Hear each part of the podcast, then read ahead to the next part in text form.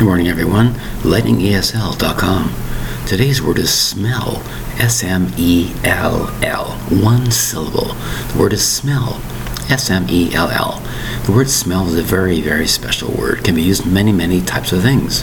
The word smell refers to the special cells in your nose. That's right.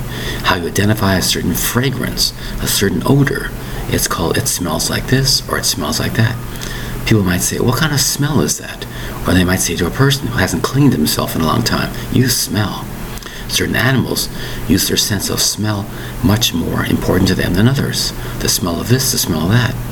The animal called a skunk has a very distinct odor or smell as a defense mechanism to defend itself.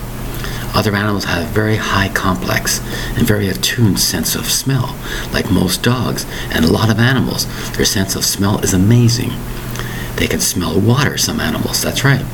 Some animals can smell other creatures from miles away. It's incredible sense they have. Certain dogs are used in police work because of their sense of smell. They use in police work at the airport for certain smelling of drugs and all kinds of things. That's why the importance of smell, which is also a human characteristic, is very, very important. Some people say females have an above average sense of smell. That's right. Everybody has a certain smell or fragrance coming from them or odor. That's why sometimes a mother of certain species can identify her young by that sense of smell.